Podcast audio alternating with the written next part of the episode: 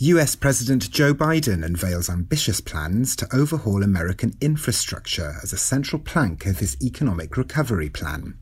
We'll assess why there appears to be such a variation in vaccination rates in cities as New York speeds ahead and places like Toronto lag behind.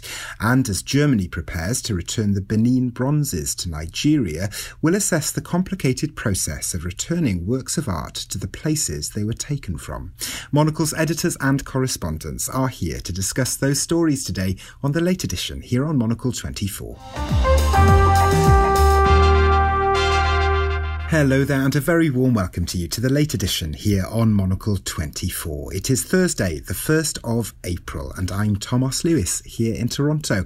And to discuss some of the day's big news stories with us are Monocle 24's Carlotta Rebello, who's at Midori House in London, and in New York City is Monocle's Henry Rees Sheridan. Henry and Carlotta, great to have you both with us on the programme today. Henry, to start with you, it is the 1st of April, so it's April Fool's Day. Have you spent the day uh, trying to find the strategically placed whoopee cushions and banana skins around the Henry Rees Sheridan residence there in New York City?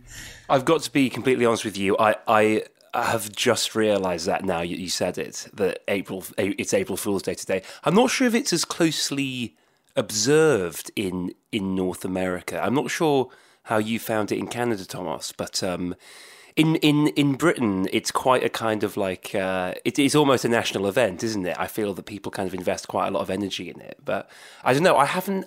I haven't really noticed it since I've moved here, to be honest. Well, still, be sure to keep your wits about you, Henry, just in case there's someone listening to this who'll slip a toy mouse or something under your pillow a little later today.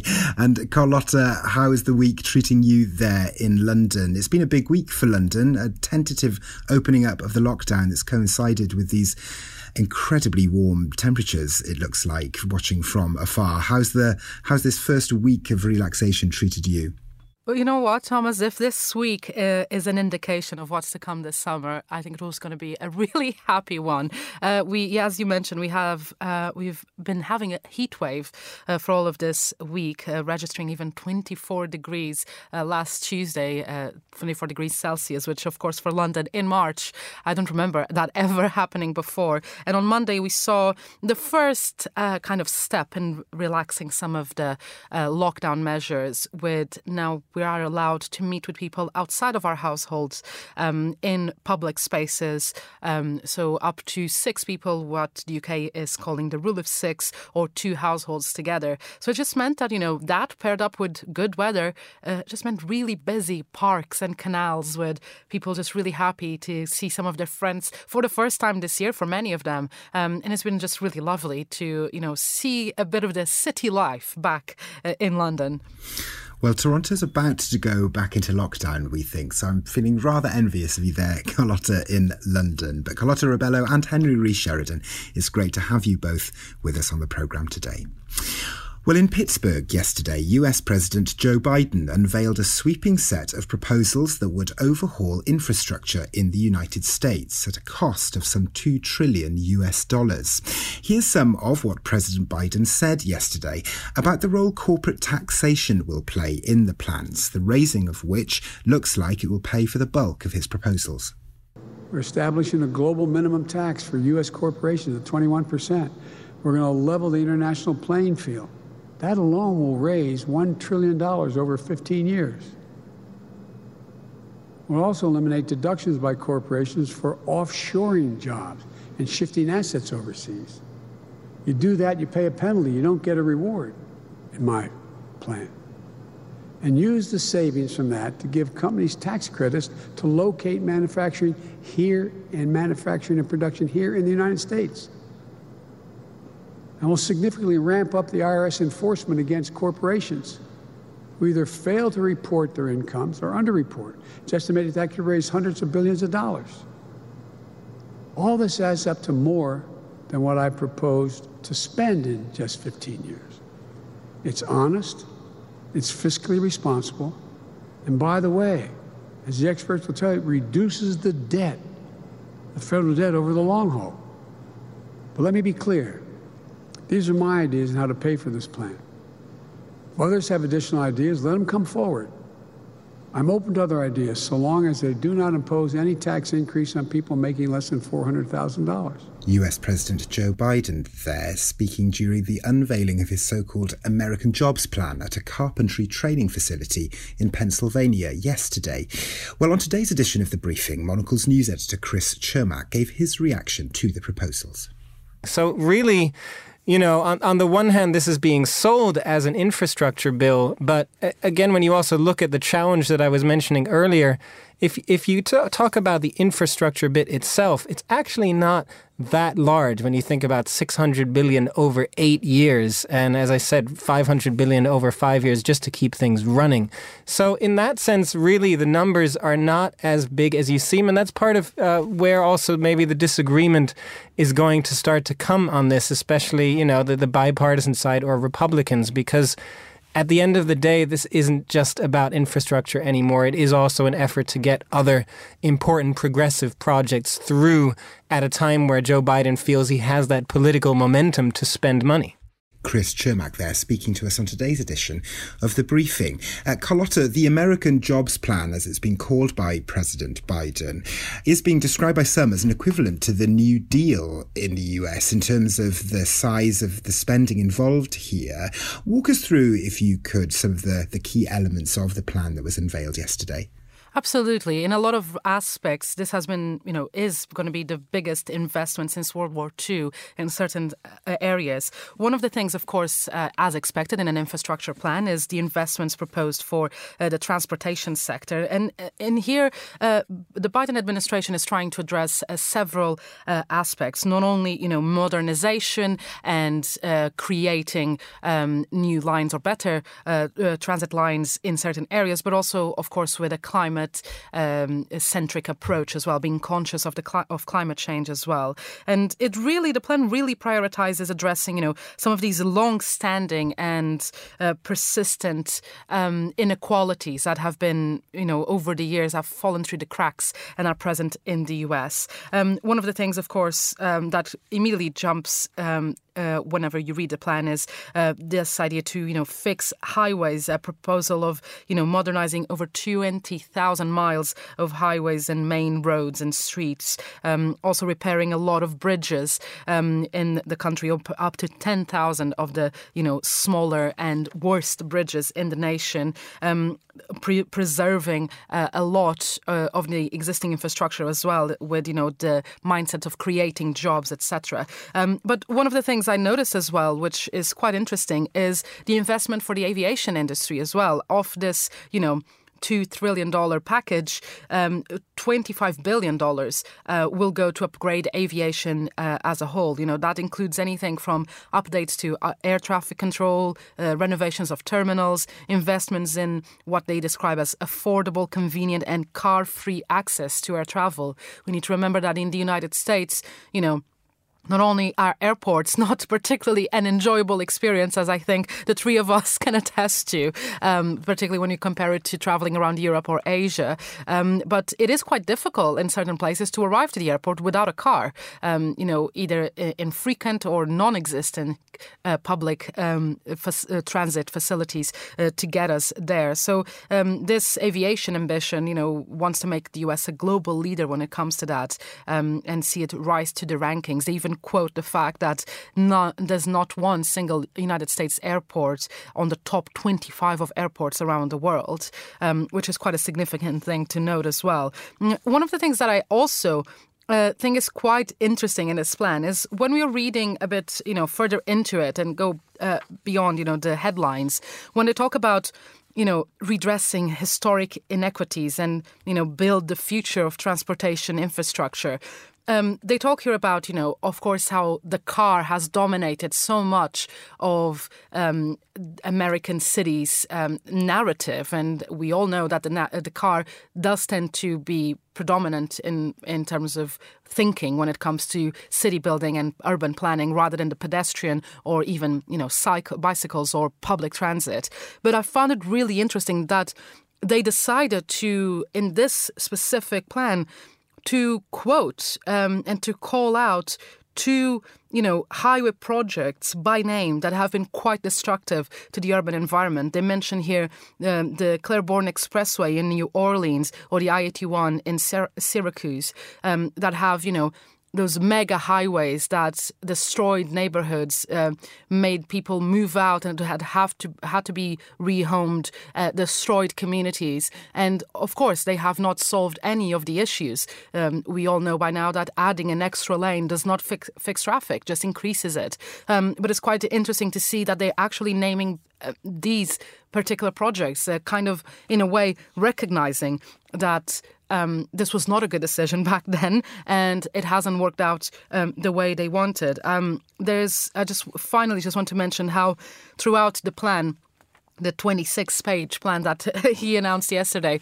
One of the other things that is really nice to see is how often the word resiliency or resilient shows up um, and actually you know addressing the importance of you know building not only to last but to tackle a lot of the inequity and inequalities uh, that people experience due to bad infrastructure and Henry, Joe Biden pitched this plan in a bipartisan way. What do we know so far about the reaction by some Republicans? Because it is infrastructure that anchors this plan, isn't it? But it is, as, as Chris, our news editor, alluded to, about much more as well, isn't it? Yeah, it is. Uh, I mean, I think as, as Carlotta uh, touched upon uh, somewhat uh, uh, in her answer, um, it, it is being cast as not only uh, a kind of economic boost, but also explicitly uh, as a uh, mechanism uh, for uh, realizing social justice. One of the measures I'm really struck by uh, is is is the provisions made within the legislation to close what's become referred to as the digital divide. Now, pretty astonishingly, 35% of rural Americans lack access to the internet at minimally acceptable speeds, uh, which, even at the best of times, is going to put a community at a social and economic advantage. Over the course of the last year, where work, uh, but most importantly, uh, school, uh, has become remote. You know, students which who don't have access to to high speed internet have, have really uh, uh, suffered um, in terms of not having access to to lessons and learning resources that have moved online. Uh, and so, simply by increasing or improving rather the provision of high speed, high quality internet uh, uh, around the country, particularly in these areas that are currently lacking it. The thinking is that this is going to uh, this is going to uh, have a really significant impact on, on social equity. Well, next here on the late edition, how are vaccination programs in cities faring? In New York earlier this week, all adults were given access to sign up for a coronavirus vaccine, while in other cities, like here in Toronto, vaccination appointments have in some cases gone unused due to complications with the sign up process and delays in the supply of vaccine doses. Um, Henry, I was speaking to someone in New York yesterday for an interview for the next edition of Monocle magazine, who described the mood in New York as being pretty buoyant there in terms of of the vaccinations and the state of the rollout at the moment. Is that how you're seeing it from from your corner of New York City? It's certainly true that the rollout of vaccinations is progressing quite fast here in New York. So this week, New York residents aged 30 and over, um, and also incarcerated people uh, became eligible to be vaccinated. And as of April the 6th, uh, the state will have uh, what's referred to as universal eligibility. So all New York residents over the age of 16 will have access to a vaccine, which is significantly faster than the vast majority of uh, places in in America. I booked my vaccination this week, and it definitely instills a sense of optimism when you can when you're able to do that. Um, but I think that it's worth noting that there is still a a high uh, uh, level of, of, of, coronavirus in New York. There's a steady stream of COVID cases. Uh, it, it, it is actually uh, at, a, at an extremely high risk level. Uh, uh, and, and I think that there's a pronounced sense of cognitive dissonance. On the one hand, people feel optimistic, and perhaps justifiably so, given the rollout of the vaccine. If you go into Manhattan, which I have several times in the last few weeks, uh, it, it, there is a not. I wouldn't say that it's back to normal. Obviously, people are socially distancing and wearing masks, but it's certainly very busy. Restaurants are open at fifty percent capacity, which feels very weird actually uh, when you when you walk into one. I haven't myself dined in one yet, but I've I've walked through uh, uh, one of them, um, and and I think there is this kind of there's there's a little bit of a kind of mental division between, on the one hand, uh, health experts who are uh, still extremely cautious about reopening at such a clip uh, and point to the fact that COVID cases are quite high on the one hand, and on the other hand, I think a sizable uh, portion of the public who uh, want to believe uh, that that a return to normality is uh, well, that we're on the threshold of it. And Carlotta, it's interesting, isn't it, that idea that in places where vaccination rollouts are going fairly speedily, uh, that it's this idea of, well, lockdowns can be eased a little because there's something in the form of vaccinations to counter it. Here in Toronto, vaccinations have been very slow, and we are now seeing the restrictions are coming back again. But as Henry pointed there, maybe that correlation isn't maybe quite as easy to make, is it, when you actually look at the numbers of how the virus is progressing, even in places where vaccination processes have been have been particularly efficient? Absolutely, and it has, of course, a lot to do now with you know the new issue is the variants, and of course they are new as are the vaccines. And uh, there needs to be further testing to find out whether the va- all the vaccines are effective against all the variants or not, and we're finding out that that ca- might be not necessarily the case. So, despite you know efficient vaccine rollouts,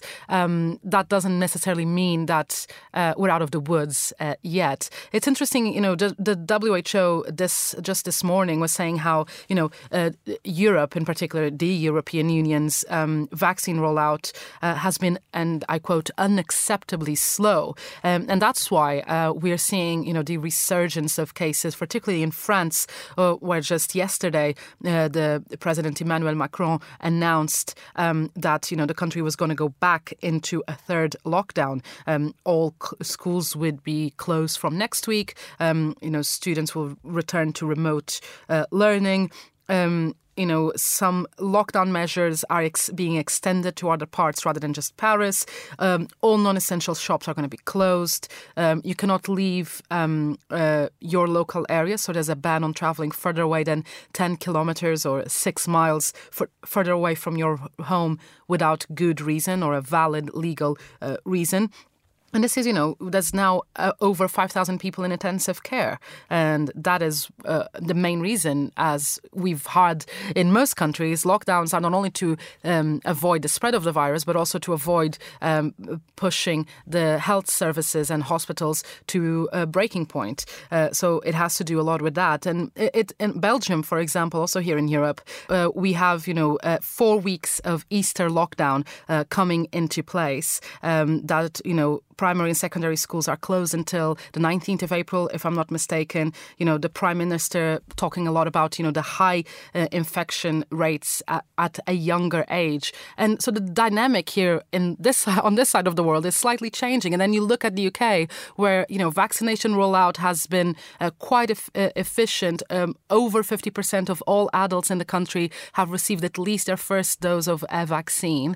Um, and this slow easing of restrictions, um, a lot of people have hope that we do not need to go back into lockdown. But I, am I'm, I'm not so sure. Hearing Henry there um, talk about uh, passing uh, in front of restaurants that even though they're at 50% capacity, I don't remember what that's like. and I'm quite missing it and counting down the days when that's possible. If it is in the summer, um, that's fine. Uh, I just really wish that this, we can say that this is our last lockdown. That's where, what I'm hoping for. Well, finally, here on the late edition, Germany's Prussian Cultural Heritage Foundation has been tasked with overseeing the return of the so called Benin bronzes, sculptures looted from what is now Nigeria by colonial forces in the 19th century. Well, as Ben Luke, reviews editor of the Art newspaper in London, told us on today's edition of The Globalist, the process of returning the artefacts has been long and complicated.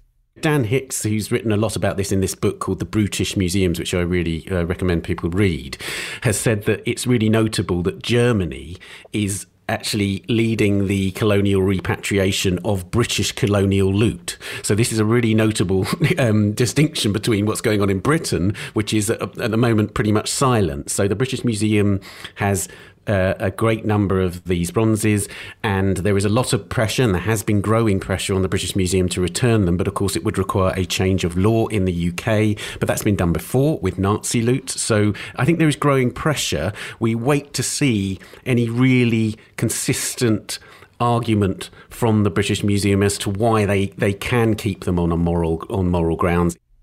The art newspaper's Ben Luke there speaking to us on today's edition of The Globalist. Henry, as Ben outlined there, the argument that an artwork that was procured by what would easily count as theft today should be returned to where it came from is a, is a clear one. But there's also an argument, as has been made in the case of the Benin bronzes in Germany previously, that their preservation or the curation of them may in fact be more secure in some of the institutions, some of the museums that are now considering how to send them back to where they were made. That's correct. I mean, before I um, before I go on to outline some some of the arguments for um, for, for not returning uh, uh, things like the Benin bronzes and other other cultural artifacts that were looted. It's important to state that I, I, I, I personally don't actually endorse any of the arguments on either side. I think it's an extremely complicated uh, question. As you hinted at, there's a kind of pretty straightforward argument for for keeping them in these museums. That the museums are institutions which are well equipped to to care for them. Um, that's not complicated. There are some more complicated arguments for not repatriating uh, these these artifacts as well. One of them is that it's sometimes difficult to draw a direct line between the inhabitants of the places uh, these artifacts were made in, the current day inhabitants rather, uh, and and the people who who made them. So, in the instance of the Benin bronzes, uh, the first wave of them were created uh, in in the 13th century. Uh, uh, now, this is long before the, the modern state of, of Nigeria existed. Um, they were made by Benin craftsmen uh, for, for, the, for the king at the time, who was the king of an empire, um, uh, and, and the royal court fashioned uh, some of these plaques out of, out of brass bought by Portuguese traders had been exchanged for, among other goods, slaves. Uh, the point being that uh, the circumstances under which they were produced were not exactly morally ideal. Um, so, so if you're going to, I suppose, the argument for keeping them that I've been outlining uh, in the countries that they're currently in would be that if you're going to, to criticise the uh, circumstances under which Britain, for example, procured them as, as not morally ideal, then you have to be consistent uh, uh, in applying those standards to the circumstances in which they were created. Um, but uh, I'm playing, if you like, devil's advocate. As I say, I, I don't personally have a consistent uh, position on this on this matter. And Carlotta, we heard Ben Luke describe this move in Germany as being close to a landmark move in this area. Do you think it's likely that other institutions, we heard that the British Museum, for example, has stayed relatively silent on many of these conversations. Do you think that other institutions might be tempted to to look again at this this issue and to maybe follow on from from Germany's lead here? Um, I think it's likely, and I also think um, that Germany is following uh, other leads uh, previously. Uh, this story makes me think, you know, back to uh, the beginning of this year. I believe it was either at the end of January or beginning of February when the Netherlands uh, actually, um, the government issued a new guideline to basically help return stolen loot to uh, you know their countries of origin. And they issued all these guidelines you know the the colonial collections and recognition of injustice. That's the name of the the report that uh, was prepared by uh, the Dutch government.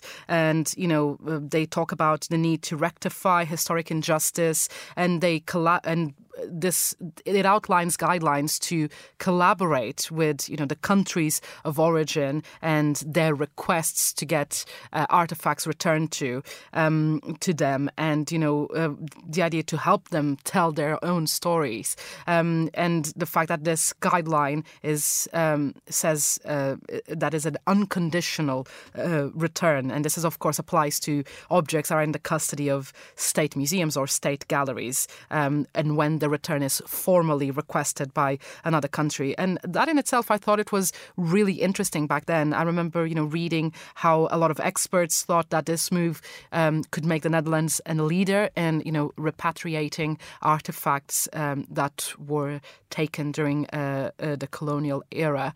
Um, and perhaps having, you know, a more structured approach like that uh, can help guide, uh, be it other governments or private institutions, uh, to act in similar ways. Because uh, uh, it, it is a complicated argument and a complicated discussion, as uh, Henry was just mentioning. You know, um, there are the the idea that, of course, you know, being in a museum that we can be uh, uh, well kept and is viewed by more people, so therefore informs larger parts of the world population about uh, the particular story uh, and history of that object and uh, everything that's associated with it. Um, there's an argument for that, and of course, there's an argument to it was stolen, it shouldn't belong there, and of course, it should go back to the country of origin. So I think having you know, a structured guideline can really, really help um, making this, you know, something that is, uh, it stops being revolutionary and just starts being the norm. Well, Carlotta Rebello and Henry Rees Sheridan, thank you both very much indeed for being with us on the programme today. That is all we have time for for today's edition of The Late Edition. Our studio manager today was Louis Allen. A big thanks to him, as always, too. The Late Edition returns at the same time tomorrow, but in the meantime, we'll have more news and discussion for you on tomorrow morning's edition of The Globalist, which begins live from Midori House at 7am London time. But for now, from me, Thomas Lewis, here in Toronto, so thank you very much for listening and goodbye for now.